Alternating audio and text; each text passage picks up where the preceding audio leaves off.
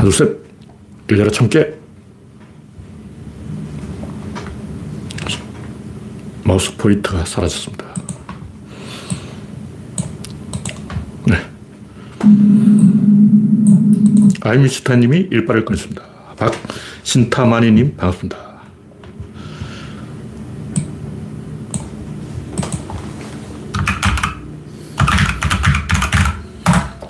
랜디로즈님 어서 오세요. 현재 구독자 2670명.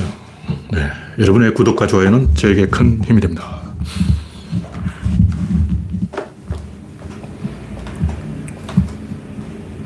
구독, 알림, 좋아요 뭐 세 가지를 눌러줘야 된다는 설이 있는데 알림도 있다는 거 제가 몰랐어요. 아, 구독과 조, 좋아요 구, 두, 두 가지만 알고 있었는데 알고 보니까 구독, 알림, 좋아요 세 가지를 이야기해야 된다고. 그걸 이야기 안 되는데 지금 이제 할 이야기 없으니까 아직 이 입장을 12분밖에 안 했기 때문에 그 쓸데없는 이야기로 시간을 끄는 거죠. 네, 별님 어서오세요. 반갑습니다. 오늘은 휴일이기 때문에 지금 23일이죠. 아, 아직 24일이 안 됐구나. 4월 23일.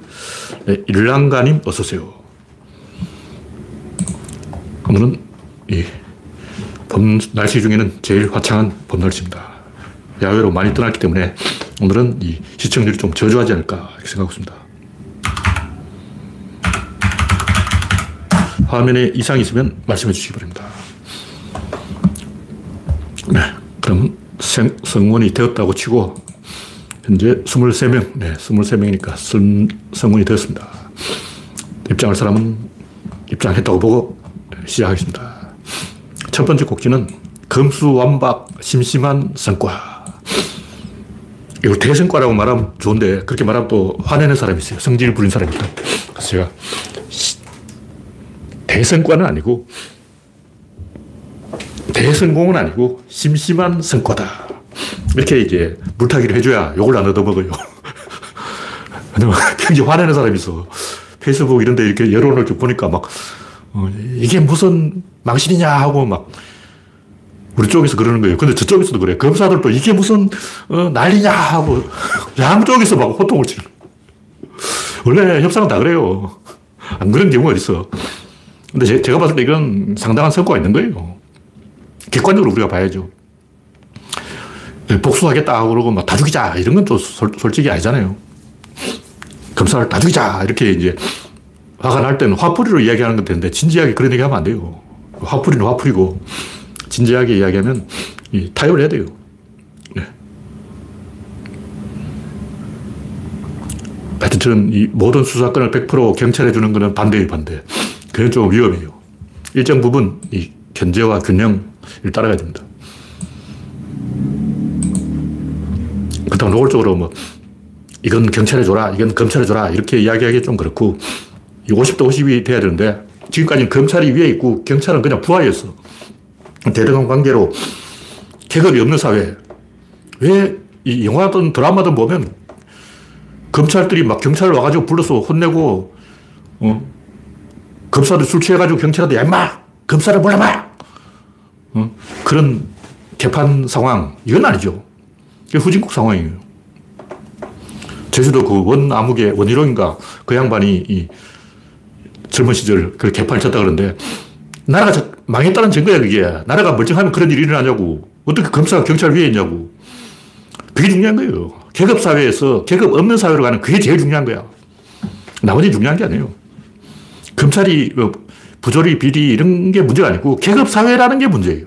우리나라 사람들은 과거 시험 붙었다면 막한 수 접어주는 그런 영감님, 영감님 좋아하네. 무슨 검사지 영감이야. 아직도 영감, 영감 그런다고. 미친 거 아니야. 검사들이 등산할 때도 줄, 줄 서서 다니는 거예요. 이런 게 검사뿐만 아니라 우리 사회가 전반적으로 그런 게 만연해 있어요. 그런 걸 하나, 하나 깨나가는 게 중요하다. 지금까지 성과가 많았어요. 제일 큰 성과는 직선제 개혁. 그 다음에 지자체 개혁, 의료보험 개혁, 의약분업 개혁, 행정수도 개혁, 검찰 개혁, 다음에는 언론 개혁, 이렇게 개혁을 계속 하는 거예요.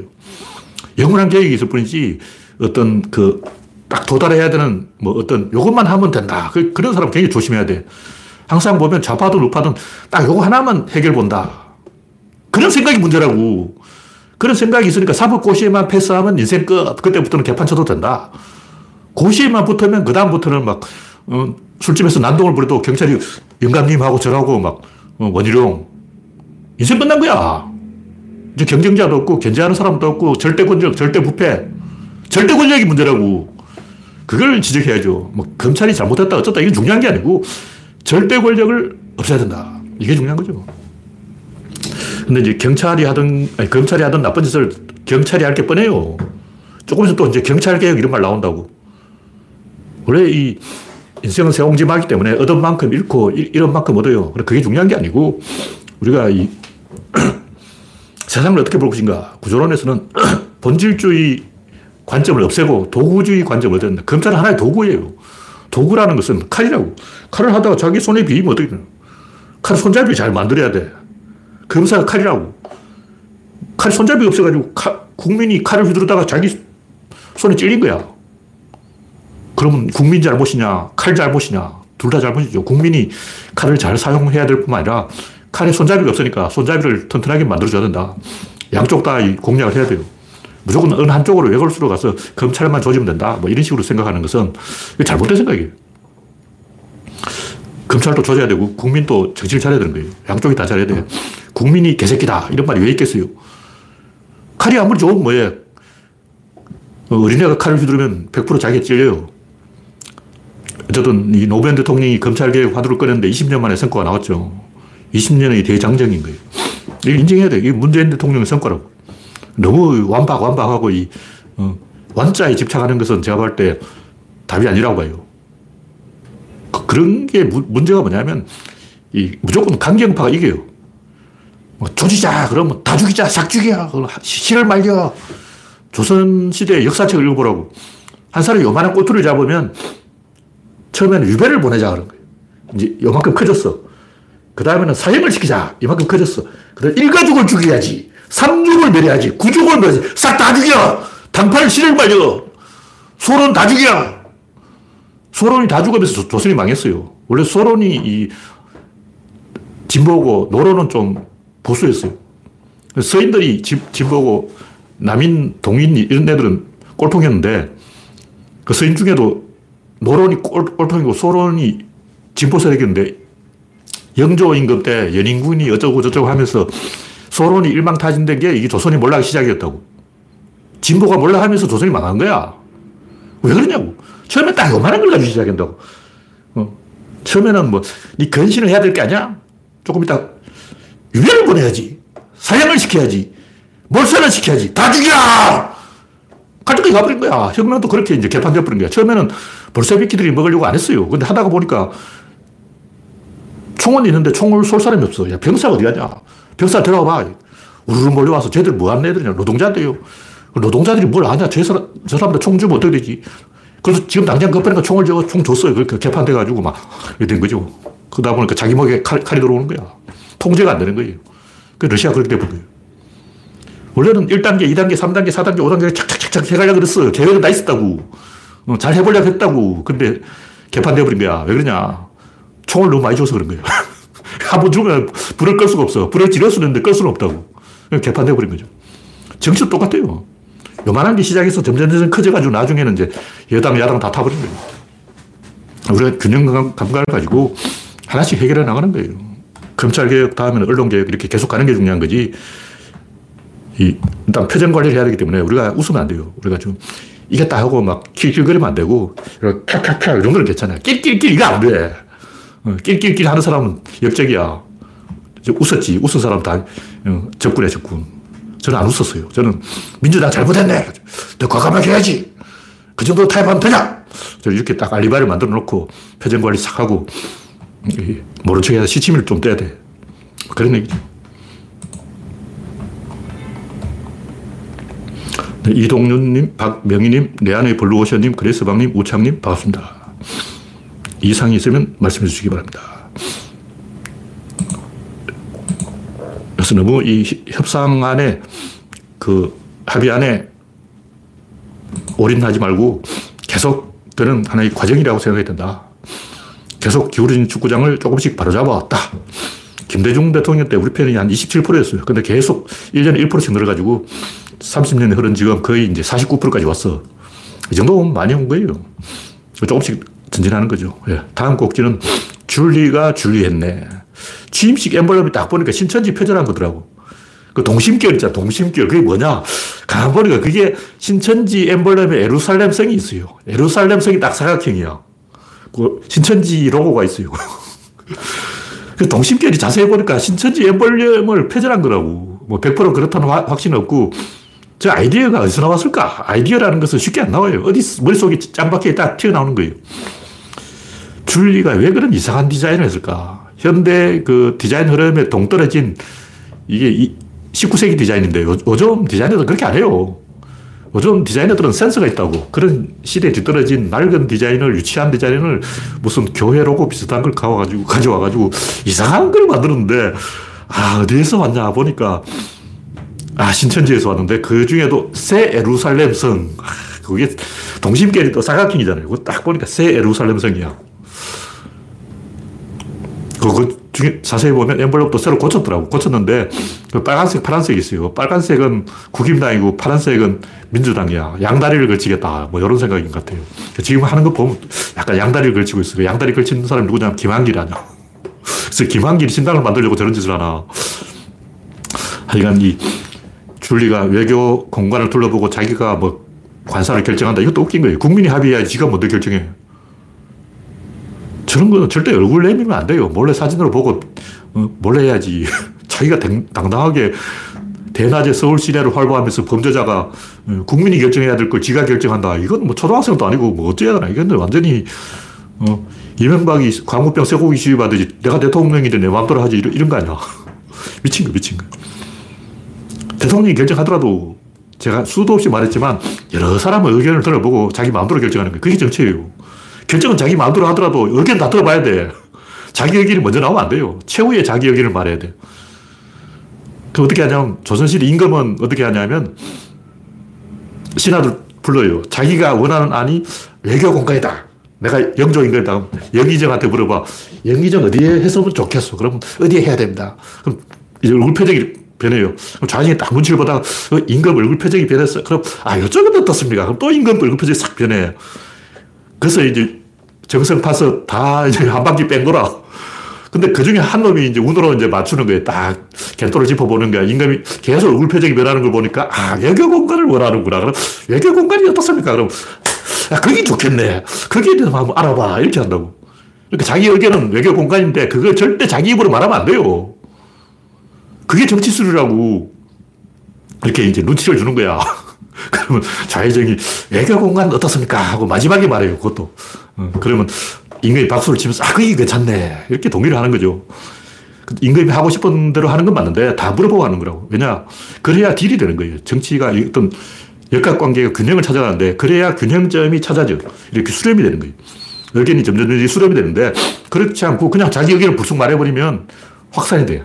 발산이 되어버리면 그때부터 이 여당, 야당 다 등을 돌리고 모든 정성 파서 다 틀어져가지고 임금의 여중을 알 수 없다. 이런 개판돼가지고 당파 싸움 나고 이제 콧가루지만 되는 거야.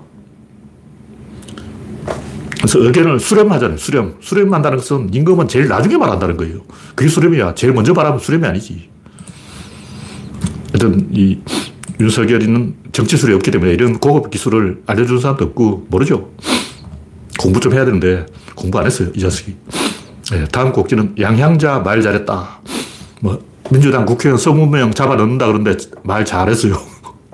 그 국민이 두려워하는 건데 그게 뭐냐. 국민이 표로 선거를 했는데 그걸 검찰이 엎어버린다는 거예요. 반역이죠. 민주당 의원이 죄를 지었건 말았건 이 그런 식으로 국민이 만들어준 표를 무효화시키겠다. 민주주의를 파괴하겠다. 이건 있을 수 없는 거예요. 이게 반역이라고. 양현자가 굉장히 말을 잘했어요. 우리가 내가 하고 싶은데 차마 말을 못하는 걸 지입을 해줬어. 이런 여론이 나오면 민, 문재인 지지율 올라가요. 그러니까 민주당 국회의원 20명 잡아쳐놓는다 이 말 나오면 아, 민주당이 그 정도 20명이나 죄가 있구나 이렇게 생각하고 지지율 떨어지는 게 아니고 반대로 야 검찰 총지 독재 무섭네 하고 이제 어, 이런 식으로 하면 저, 국힘당은 100명 전원이 깜빡이 들어가야 돼요. 민주당 20명이 들어가면 국힘당 100명이 들어가는 거예요. 털면 안 나오는 게 있어. 오히려 문재인 지지율이 최근에 올라가고 민주당 지지율이 올라가는 게 다 이유가 있어요. 예, 양양자 같은 사람은 고졸이기 때문에 아무것도 몰라. 덩신 같은 소리 하는 거예요. 근데 솔직히 고졸이면 자기가 고졸이라 말고 조금 이제 뭔가 해, 부담을 느끼고 주변 시설을 좀 보고 고졸이니까 나, 너무 나대면 안 되겠다 이렇게 생각해야 되는데 꼭 고졸 티를 내. 고졸 짓을 한다고. 왜 그럴까? 스트레스를 받으는 거예요. 제가 볼때 양양자 이 사람은 콤플렉스가 있어. 이런 사람이 국회에 가면 다른 사람들이 자기들끼리 이심전심으로 비웃어요. 비웃어. 뒷구석에서 수탁수탁 한다고. 뒷말 나오니까 그런 걸 보고 화딱지가 나와서 배신하는 거예요. 그럼 너희들 이렇게 나오면 난 이렇게 갈 거야. 이렇게 뒤를 치는 거죠. 배신한다고. 양양자만 그런 게 아니야. 다 그래. 하여튼 그 가짜 문바들, 자칭 문바 라고 이재명 까는 사람들, 그 양반들 뜻대로 문재인 죽고 민주당 20명 깜빵에 들어가면 누가 좋겠냐고. 하여튼 정치라는 것은 항상 역지사지예요. 역설, 이중의 역설이야. 어부지리라고. 결국 국민의 이득이 되는 거예요. 여당과 야당이 싸움 붙여놓고 국민이 이득을 보는 그런 구조를 만들어가는 게 정치라고. 네, 다음 곡지는 개가 된 유재석. 뭐 유재석이 뭘 잘못했나, 그 PD가 잘못했지, 방송국이 잘못했지, 사장이 잘못했지, 이런 소리 하는 사람인데, 그런 사람, 들은 좀 IQ가 떨어진 사람이야. 그것만 틀린 건 아니에요. 틀린 건 아니에요. 틀린 건 아닌데, 옛날 강호동이 그랬잖아요. 연예인이 많은 돈을 버는데 거기는 맥값이 들어있어. 연예인은 국민을 대표해서 대신 매를 만든 사람이라고. 안 그러면 왜 그렇게 많은 수입을, 벌, 돈을 버냐고. 많은 돈을 벌면 많은 매를 맞아야 돼요. 대표로 욕을, 욕을 먹는 거야. 그 PD 이름도 모르는데 국민이 PD를 어떻게 알아내서 어, 누가 PD인 줄 알고 누가 방송사 사, 장인줄 알고 어, 욕을 하겠냐고. 만만한 게 유재석이지. 유재석 이름을 알잖아. 그러니까 유재석한테 전화해가지고 야, 인마 너 뭐한 짓이야 하고 이렇게 욕할 수는 있는데 PD 누구, 방송사 사장 누구 몰라. 어, 전화한다고 들은 척이나 하겠냐고. 그러니까 이런 경우에는 유재석을 비판하는 게 맞습니다. 유재석이 양심이 있다면 사표 내고 나와야 돼요. 뻔뻔스럽다면 계속 붙어졌대. 지금까지 유재석이 콩고물을 빨아먹었는데 이제 뱉을 때가 됐죠. 그만큼 처먹었으면 좀 내뱉는 것도 있어야지. 계속 처먹겠다. 내가 뭔 잘못했냐. 이런 사람은 굉장히 철면피해. 조선시대에는 이 뭐 잘못이 없어도 이 탄핵이 들어오면 지방으로 물러가는 게 A였어요. 그러니까 내가 관리인데 정성판사 하고 있는데 아무 죄가 없는데도 탄핵이 들어오는 거예요. 억울하다. 난 죄가 없다. 이렇게 하는 게 아니고 탄핵이 들어오면 일단 사표 내고 집에 가는 게 그게 규칙이라 규칙. 물론 임금이 이제 꼭 필요한 사람이면 가지 마라 해서 불러들이는 경우도 있는데 보통은 탄핵이 들어오면 그냥 집에 가는 거야. 잘했다 잘못했다 이거 따지는 게 아니에요. 나 잘못 없는데 이런 사람은 그 뻔뻔한 사람이야. 정호영. 그 사람은 얼굴에 철, 철판 까는 사람이죠. 탄핵이 들어오면 그냥 집에 가는 게 그게 예절이라고. 유재석이 양심이 있으면 지금 물러나야 됩니다. 물론 양심이 없으면 그렇게 개새끼 짓을 하라고. 물론 유재석이 잘못했다 그런 게 아니야. 그 역할에 포지션이 가 있는 거야. 누군가는 매를 맞아야 된다면 지금 유재석이 매를 맞는 게 정상인 거예요. 그게 사회가 돌아가는 작동 원리, 원리라고. 죄가 있는 것, 있느냐 없느냐 이거 중요한 게 아니에요. 누가 매를 맞겠냐고 유재석이 매를 맞아야지. 그럼 내가 맞을까? 네, 이혜상님, 예, 이혜성님 반갑습니다.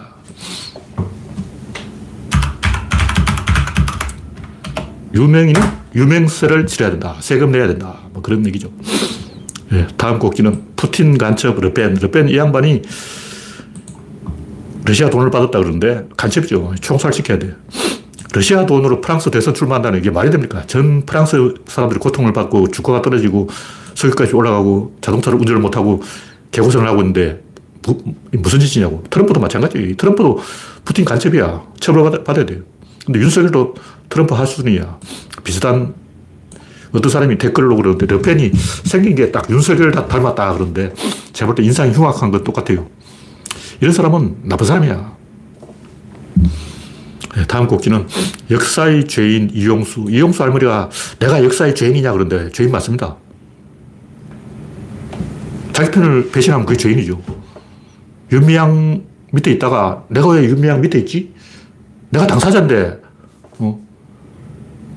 내가 등록을 하고 내가 국회의원을 하고 내가 금배지를 달고 내가 일본 왕하고 협상을 하고 일본 왕 나와! 내 앞에 머리 숙여! 내가 이용수야! 위안부라고 들어봐라 봤나? 저래! 이러고 싶은 거예요. 그 잘못된 거 아니야. 근데 그게 보통 사람들이 보통 생각이라고. 이 정치의 세계는 항상 대변인이 있어야 돼요. 대신 말해줘야지 당사자가 직접 나서면 안 돼요. 재판해도 변호사가 말하는 거고 항상 대리인을 시켜서 대리 협상을 해야지 직접 당사자가 나선다는 것은 이게 말이 안 되는 거예요. 이용수 할머니는 그냥 이 시민단체에 맡기고 자기는 뒤로, 뒤에 물러나 있어야지 자기가 직접 협상을 하겠다고 막 당사자가 내가 일본 왕한테 항복을 받겠다. 뭐 내가 정치를 해버리겠다. 내가 금배치 달아보겠다. 아, 대선 출마까지 해버리지, 그럼. 잘못된 거예요. 양양자도 똑같아. 양양자 양반도 가보니까 자기는 구색 맞추기로 들어갔거든. 뭐 고졸 여성 하나 공천해줬으니까 됐지 하고 생색낸다고 민주당이. 그 민주당이 양양자를 고졸 여성이라고 하나 해줬으니까 먹고 떨어져 뭐 이런 식으로 나오니까 삐진 거예요. 근데 감수해야 돼요. 그렇다고 해서, 흠, 니들이 이런다 이거지? 고졸이라고 여성이라고 날 한 자리 줘놓고 이제 그런 식으로 먹고 떨어져 뭐 이런 식으로 나온다 이거지? 이렇게 생각하면 안 돼요. 그게 오버하는 거라고. 왜냐면 정치는 팀플레이지 개인 행동이 아니에요. 개인 대 개인의 이 주관을 들이대면 안 돼. 내가 낸데 이러면 안 된다고. 민주당이 그렇게 나오면 민주당이 수준이 요거밖에 안 된다 이거냐 이렇게 말할 수는 있는데 하고 막 반대쪽으로 가서 배팅하고 뒤를 치고 내가 저쪽에 붙으면 니들이 어쩔 거냐 이런 식으로 나오는 것은 초등학생인 초등학생. 저도 글자 배운 사람이라면 지식이라면 지성인이라면 그렇게 안 한다고.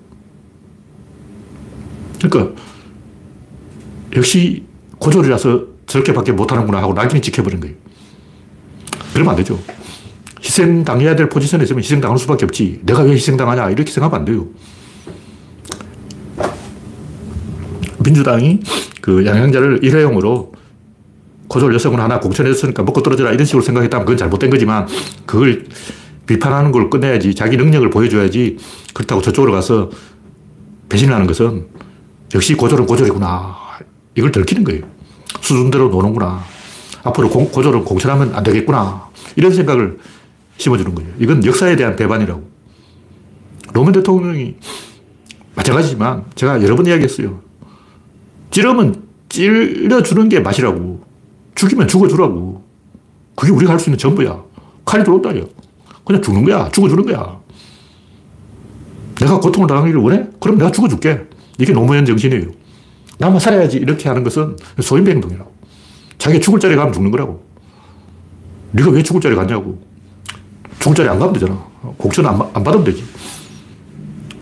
양양자 공천 받은 것은 고조를 대표해서 공천을 받은 거지 양양자 개인이 잘났다고 공천 받은 게 아니에요. 그걸 받아들여야 됩니다. 내가 낸데 하면 안 된다는 거죠. 이 정도로 이야기하고 예, 다음 곡지는 전차의 시대는 끝났다. 이런 얘기 좀 오해를 할 수 있기 때문에 하는 얘기인데 전차 무용론이라는 것은 전차가 필요 없다는 얘기가 아니고 전차 필요했어요. 앞으로도 계속 쓴다고. 전차 만능주의가 끝났다는 거예요. 왜 전차 만능주의가 끝나냐면 이 전차가 2차 대전의 신화를 만들어 사람들이 환상을 심어줬어요. 전차만 많이 있으면 이기는구나. 우리나라는 또 포병 만능주의가 있어요. 대포를 엄청 많이 갖고, 전 세계에서 우리나라가 대포를 제일 많이 갖고 있다는 설이 있는데, 존나 많아. 우리나라 갖고 있는 대포 다 합치면 러시아 다 정복하고 남아요.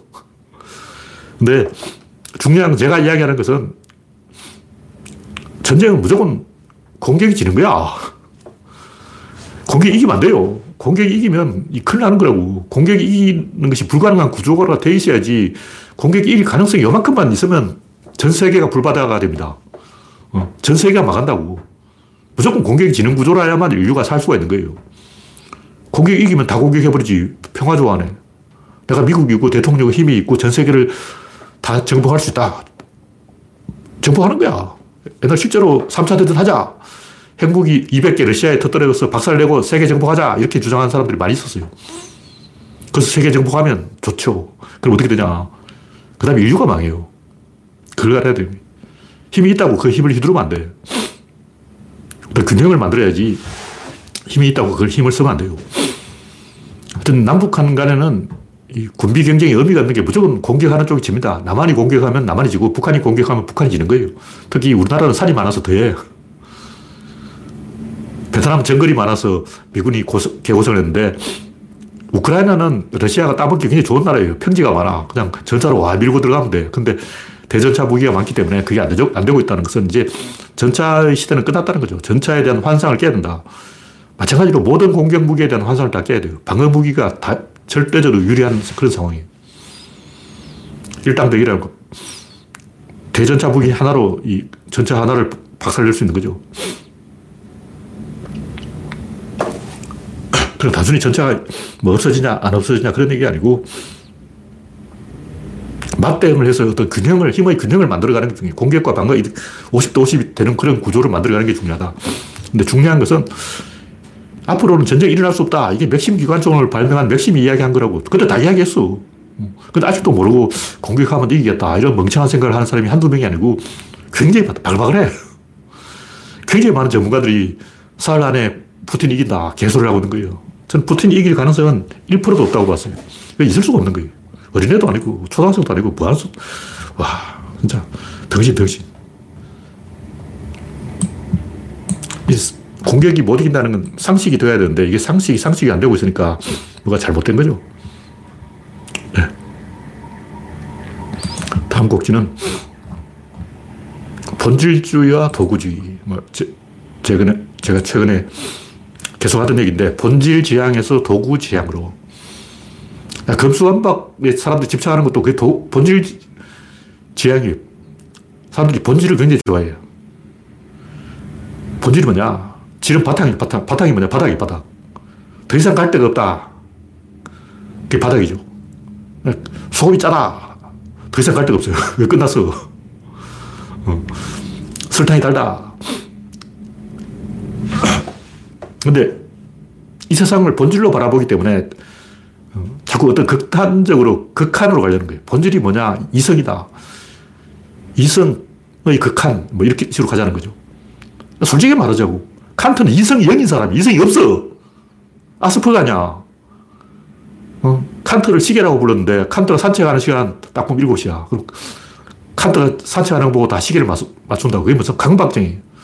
왜 강박증이 있을까? 그 양반은 감성이 발달한 사람이야. 이성이 발달한 게 아니고 성질이 지랄맞은 사람이라고. 그러니까 딱 7시에 맞춰가지고 성질이 지랄맞은 사람은 규칙을 딱 정해놓고 그걸 안 바꿔요. 저도 좀 그런 게 있는데. 이 미리 다 메모를 해놓고 규칙을 딱 정해놓고 거기서 틀어지면 굉장히 스트레스를 받아요. 저 같은 사람은.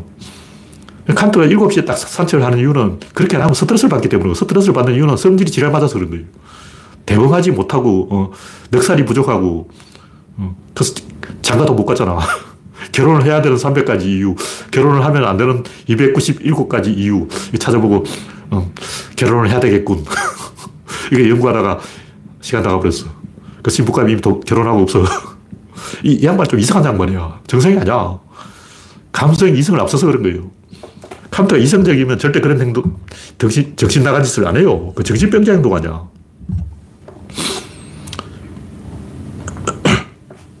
저도 좀 성질이 더러운 사람인데, 요만한 걸 가지고 끝까지 물고 늘어진 사람이에요.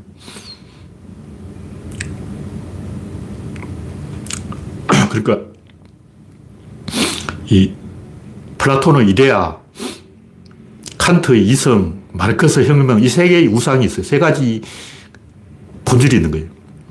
본질주의자들이 발견한 본질이 세 가지겠다고. 근데 동양은 옛날부터 중용 사상, 뭐 중도 사상 이래서 본질로 가지 말고 균형을 중시했는데 주역 사상, 주역은 변화를 뜻하는 거예요. 그러니까 동양은 균형을 생각하는데 서양 사람들은 어떤 본질로 가려고 하는 거예요. 그런 게 제일 심한 게 기독교예요. 기독교 원죄 사상. 원죄라는 게 뭐냐? 극단적인 본질을 추구하는 거죠. 이게 제일 심한 게 자인화교. 자인화교 신도들은 길을 갈 때 빗자루를 앞을 설면서 가. 왜냐하면 벌레를 밟을까봐. 하품을 하면 안 돼. 하품할 때 날파리 입에 들어간다고. 그럼 살생을 하잖아. 극단적인 고행, 극단적인 채식, 극단적인, 모든 극단적인 건 다 자인화교에 있어요. 이 우상이라고. 우상숭배야. 그러니까 기독교에서 하는 뭐 사도신경, 주기도문, 아멘, 이걸 이제 성찰, 진정성, 생태주의 이렇게 단어만 바꾼 거예요. 똑같은 거예요. 그게 부족민의 터부, 주술, 어, 다 똑같은 거야. 그게 그거라고. 그래서 본질주의는 바탕주의고 바탕은 바닥이고 바닥은 외통수고 외통수는 코너예요, 코너. 왜 사람을 코너로 몰아요? 그래야 말을 들어. 군대 가면 제일 먼저 휴대폰을 빼앗습니다. 요즘 어떤지 몰라도 요즘 휴대폰을 안 빼앗는다 그러는데 저희 때는 군대 딱 입대하자마자 휴대폰을 딱 빼앗어요. 왜 휴대폰을 빼냐? 너희는 궁지에 몰렸어. 너희는 코너에 몰렸어. 너희는 더 이상 갈 데가 없어. 엄마한테 울어봤자 어, 엄마가 전화 받아주긴 하냐? 전화 못해. 그러다 이제 한 3개월 후에, 아니, 3주 후에 딱 집에 한번 전화해 주게 해요. 그럼 이제 집에 전화해서 엄마 나 두들겨 맞았어. 응응응 그런다고. 그래서 사람 제압하려고 코너로 몰려고 권력 의지죠. 소인배의 권력 의지라고. 비겁한 짓이에요. 이데아 좋아하는 그런 게 있어. 농담 따먹지 않은 것도 어디 무슨 얼어 죽을 이데아냐고. 근데 서양 철학은 플라톤의 각주에 불과하다. 플라톤을 해설한 것이 서양 철학이었다. 것은 결국 플라톤을 해설하고 있는 거야. 칸트 역시 플라톤을 해설하고 있다고. 헤겔 역시 플라톤을 해설, 해설 하고 있는 거야. 니체는 플라톤 조까에 좀 했지만 그것도 괜히 조심해서 저 이렇게 그 세계 이걸 날려야 되는데 이걸 못하고 숨어서 이렇게 어휴, 등신아냐. 과감하게 플라톤한테 조까 이걸 할 수 있어야 돼요. 플라톤 이데아 좋아하는 그런 거 있어. 개소리야. 그게 주술사의 터부라고. 이데아라는 우상을 만들어서 터부를 만든 거야. 물론 그걸 좋은 쪽으로 해석하면 또 좋은 거예요. 이데아를 좋게 해석하면 이게 완전성이고 구조론에서 항상 강조하는 완전성이잖아. 좋은 거잖아. 이데아가 나쁜 게 아니고 본질주의가 나쁜 거예요. 인간을 코너로 몰아서 엿먹이려는 거예요.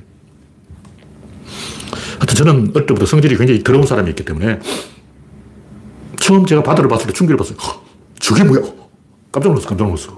근데 나만 놀란 거야. 다른 사람한테 물어보니까 다 뭐 덤덤한 거야. 내가 엄청 충격을 받았는데 다른 사람 충격 받았냐? 안 받았어. 난 처음 경주 남산 꼭대기 올라가서 시내를 보고 아 서울이다! 서울이 저기 있어! 하고 소리 질렀어요. 그 형이 보고 서울 아냐? 그러는 거야. 아직까지도 그 충격의 순간을 잊을 수가 없는데, 그럼 서울은 어디냐고. 저 경주라고. 그럼 서울이 저기 있네. 보여야지. 왜 안 보이냐고. 그 산이 가려서 막힌다고 그럼 저 산이 태백산맥이냐? 소백산맥이냐? 그거 알아봐야 직성이 풀리지. 그냥 대충 넘어가는 게 있어. 그 사람들이 그냥 대충 넘어가는 거야. 다 룰루루랄라 노래 부르고 뭐 코, 콧노래를 부르면서 집에 가더라고. 억장이 무너지는 일이지. 어떻게 그게 집에 내려갈 수가 있냐고. 어. 내가 산 꼭대기에 올랐는데, 그럼 서울이 보여야지. 평양도 보이고, 어. 에베레스트 산이 보여야지. 왜 안 보이냐고. 사람들이 뭔가 이 개념이 없는 거야. 어. 토끼야 거북이를 이기고 그런 거 있어. 아니, 거북이가 토끼를 이기는. 말이 되는 개수작을 해야지. 제가 그때 이제 입을 다물고 가만히 있었지만 속으로는 불글불글 끓었어요. 아, 선생님만 따져야지. 왜 초등학생을 속여보려고 거짓말을 해놨냐. 어. 어른들이 애들 속이고 이거 비겁한 짓 아냐. 뭐 버들강아지가 꿈을 꾼다고 동시. 버들강아지가 무슨 꿈을 꾸냐고. 그 외에도 이상한 게 한두 가지가 아니야. 제일 황당한 건 다른 생활 교과서에 양쪽에 이제 풀을 놔두고 염소 두 마리를 묶어놓은 거예요. 그 염소 두 마리 다 팽팽하게 막 당기면서 반대쪽으로 가려는 거야. 그 등신 아니야. 그냥 같은 쪽으로 가서 같이 먹으면 되지. 뭐하러 반대쪽으로 가냐고. 그러니까 그 교과서에 가르치는 것은 이 방쪽으로, 양쪽으로 남북한이 당기지 말고 서로 타협하라. 그런 거 있어. 힘센 놈 이기지. 내가 더 힘이 센데 팍 당겨버리면 어쩔 거냐고. 힘센 염소가 이기는 거잖아. 어, 바보 내가 초등학교 1학년인데 도저히 납득이 안 돼. 어? 어떻게 염소 두 마리 힘이 똑같을 수가 있냐고. 분명히 어느 한 놈이 이겨. 머리 좋은 놈이, 깨스런 놈이. 어. 그럼 내가 다른 염소를 뿔로 받아버리면 될 거 아니야. 도저히 납득이 안 되는 거야. 근데 그건 비유라서 그렇다 치고, 음. 어떤 저는 뭐 제가 옳다고 주장하는 게 아니고 느낌이 있다는 거죠. 뭔가 좀 이상하다. 뭔가 이 확산되면 그건 가짜예요. 뭔가 수렴되면 그건 진짜예요. 느낌만 보고 아는 거예요. 뭐 고수들이라고 막 바둑을 두던 뭐 어떤 대단하게 다 알고 있는 게 아니고 이창호나 뭐 이석을 바둑 두면서 어, 다 알고 있는 게 아니고 느낌이 딱 있는 거야. 맛이 있다. 바둑이 맛이라는 용어를 쓰냐. 뭐 뒷맛이 있네. 맛이 있다는 게 뭐냐고 느낌이 있다는 거죠. 뭔가 모이, 모이는 맛이 있다. 뭔가 쪼이는 맛이 있어요. 어, 고스톱에도 쪼이는 맛이 있잖아. 제가 이야기하는 것은 이 전쟁을 무조건 이 수비한 쪽이 이기는데 물론 이제 엄청나게 쪽수가 많거나 이 양면의 전선이 형성되거나 배후에서 뭐 배신을 하거나 내란이 일어나면 달라지지만 정상적인 상황에서는 무조건 방어가 이기게 돼 있어요. 방어하는 쪽이 훨씬 더 아이디어가 많이 나오고 여러 가지 여건이 유리하다고. 마찬가지로 지금 러시아가 이 따먹은 땅을 쉽게 안 내놔요. 그냥 이제 러시아가 방어하는 쪽인 거예요. 우크라이나가 러시아 쪽으로 못 밀고 가요. 계속 싸우면 이제 러시아가 더 피해가 크기 때문에 왜냐하면 우크라이나 이미 다 피해를 받기 때문에 더 이상 갈 때까지 갔다고 악에 바친 거야. 그러니까 계속 싸우면 우크라이나가 이겨요. 근데 이 당장은 러시아가 이겨요. 거기서 더 이상 러시아가 안 물러난다고. 이미 따먹은 건 안 되나. 공소가 바뀌었기 때문에 그런 거예요. 그래서 무조건 너무 먼저 공격한 쪽이 진다고. 이런 것을 인류가 다 알고 있어야 되는데 왜 상식이 상식이 아니냐 이거죠. 그래서 본질주의로 보지 말고 도구주의로 보자. 도구주의로 보면 서양이 발전한 것은 서양 사람들이 우월해서 그런 게 아니고 좋은 도구를 갖고 있는 거예요. 일단 대서양 있지. 지중해가 있지. 피레네가 있지. 알프스가 있지. 라인강이 있지. 특히 프랑스가 완전히 땡 잡은 거예요. 지갑 주운 거지. 스페인은 구, 구석에 몰려가지고 이 자기 편을 만들 수가 없어요. 뭐 아프리카 애들 데려올 수도 없고.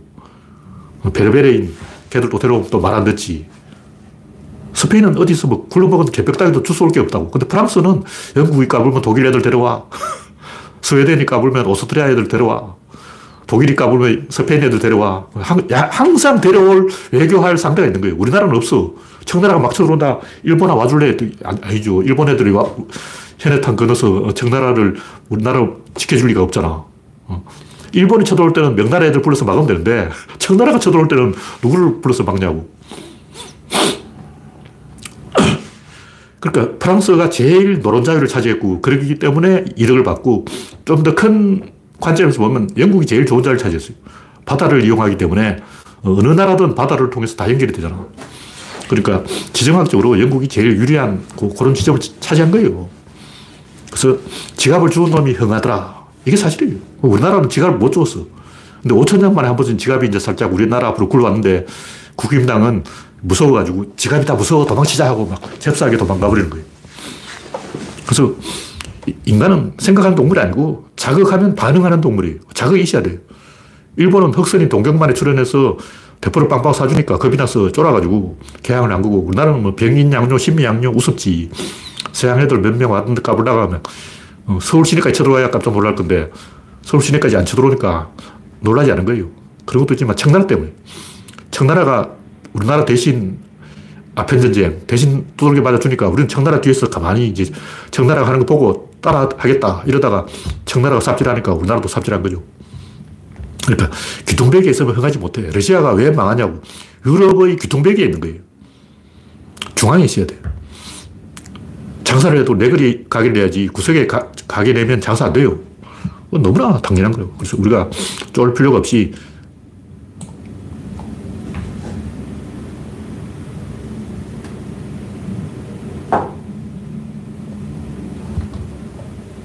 네, 이우성님이 질문을 하셨는데 좀 어려운 내용이라서 제가 나중에 말씀드리겠습니다.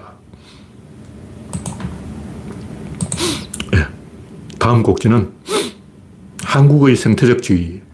생태적 지위라는 말이 굉장히 좋은 말인데 한번 생각해 보니까 옛날부터 자연 선택이라는 말을 싫어해서 그 단어 자체를 싫어한 거야. 자연 선택 자체를 부정하는 게 아니고 레토릭이 그게 아니다. 위하여가 아니고 의하여라 해야 되는데 자연 선택은 위하여가 있기 때문에 느낌이 안 좋아. 느낌으로 판단하는 거예요. 직관으로 판단하는 거예요.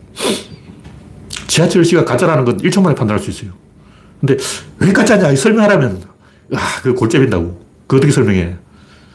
그 제가 연구를 해보니까 지하철 시의 특징은 제목을 딱 가려버리면 이게 뭔 개소리인지 알 수가 없어요. 근데 좋은 시는 제목을 감춰놔도 알 수가 있는데 나쁜 시는 제목을 딱 지워버리면 도대체 뭔 소리 하는 거야? 몰라요. 그게 안 좋은 시야. 제목을 딱 지워버리고 읽어보라고. 느낌이 안 오면 그건 가짜인 거예요. 트릭을 쓰는 거예요. 제목을 가운데 놓고 이렇게 동심원을 그려요. 이게 지하철 시야. 그럼 진짜 시는 뭐냐? 이렇게 충돌을 시켜야 돼. 은유, 비유 이런 게 뭐냐면 서로 다른 두 개의 이미지를 꽝 이렇게 박아버리는 거예요. 그게 시라고. 그때 인간이 전율을 하는 거예요. 지하철 시는 전율이 없어. 그냥 뭐 싱그러운, 뭐 향기로운, 뭐 해, 소담스러운, 뭐 이런 좋은 말을, 단어를 그냥 나열한 거야. 지하철 시를 읽으면 저 속이 너글거리고 기분 나빠지는데 사람들은 안 그런 것 같아요. 그냥 덤덤하게 그 읽고 있는 거야. 그게 시냐고. 창피하지, 진짜. 아, 전 소실점이 안 맞는 그 민화 이런 걸 보면 굉장히 속이 거북해지는데 다른 사람은 안 그런 것 같아요. 그거 보고도 막 그냥 희희거리고 웃고 있어. 라임이 맞으면 왜 기분이 좋을까? 원래 인간 뇌가 그렇게 딱 만들어져 있다고 패턴에 반응하게 돼 있어요. 패턴이 있으면 깜짝깜짝 놀라. 어, 전율하는 거예요. 전기불이 들어오는 거예요. 키스를 하면 짜릿하잖아요. 그건 진짜예요. 난 키스를 해도 짜릿하지 않던데. 그건 인간 아니야. 돌에 돌. 인간이 맞다면 키스를 하면 짜릿한 게 맞다. 내가 가, 가, 가만히 있는데 누군가 와, 여기 몰래 뺨에다가 입술을 살짝 갖다 대봐 깜짝 놀라지. 어. 그거는 물리학이라고, 호르몬이라고. 기계적인 반응이야. 내가 가만히 있는데 누군가 뒤에서 어깨를 딱 잡으면 이렇게 어, 탁 치게 돼요. 이렇게 조건 반사라고. 그 자동으로 나가는 거예요. 그래서 시라는 것도 그런 식으로 기계적인 반응, 물리적인 반응이 있어야 시지. 그런 게 없이 그냥 뭐 시, 니까 시다. 이런 개소리고. 시 안에 분명히 그런 게 있습니다. 의미로 라임을 맞추는 거예요.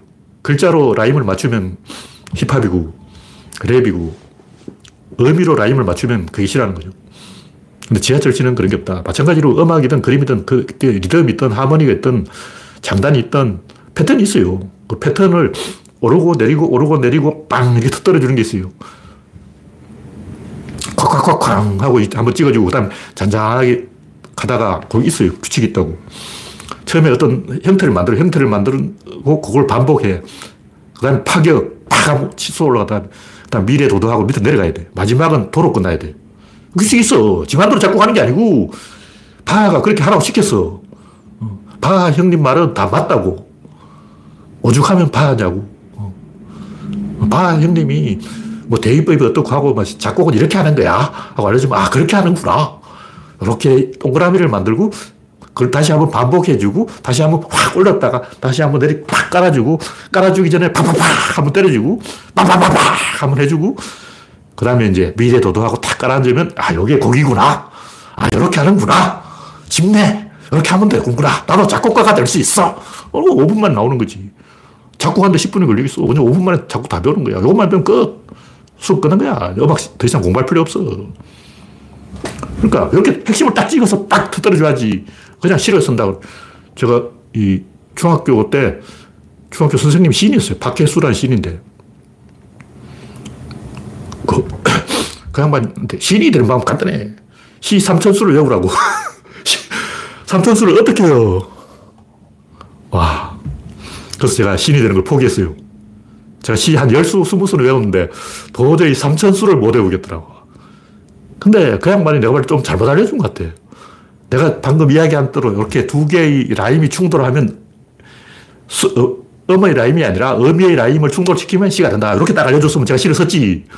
근데 삼천수를 외워버려. 박혜수 시 어, 제바다의 루어하고 뭐 노래가 있잖아. 그 양반 좀 뜬 신이에요. 근데 그 양반이 시 3천수를 암, 암기하면 신이 될 수 있다. 해가 제가 신을 포기했어요. 300수까지는 어떻게 도전해 보겠는데 3천수를 못해.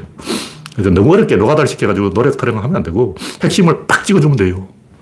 반드시 있습니다, 그게. 제가 이 프로야구는 몸을 만들면 된다 하고 핵심을 찍어줬잖아요. 축구는 보디 밸런스를 만들면 된다 하고 딱 찍어줬다고. 항상 그런 딱 찍어주는 게 뭔가 있어요. 딱 마주치는 접점이 있어. 그게 도구에 도구가 있어. 도구가 없으면 그 가짜예요. 이렇게 발사되면 가짜고 딱 모이면 아, 요것만 하면 되겠네. 요거 한방 빵! 요게 핵심이다. 요게 찔러주는 게 있으면 그 사람은 진실을 말하고 있는 거예요. 굉장히 간단해. 네. 8시 15분이 되었기 때문에 오늘 방송은 이것으로 마치겠습니다. 참여해주신 96명 여러분 수고하셨습니다. 감사합니다. 유성님 질문은 제가 생각해보고 답변을 드리겠습니다. 네, 수고하셨습니다.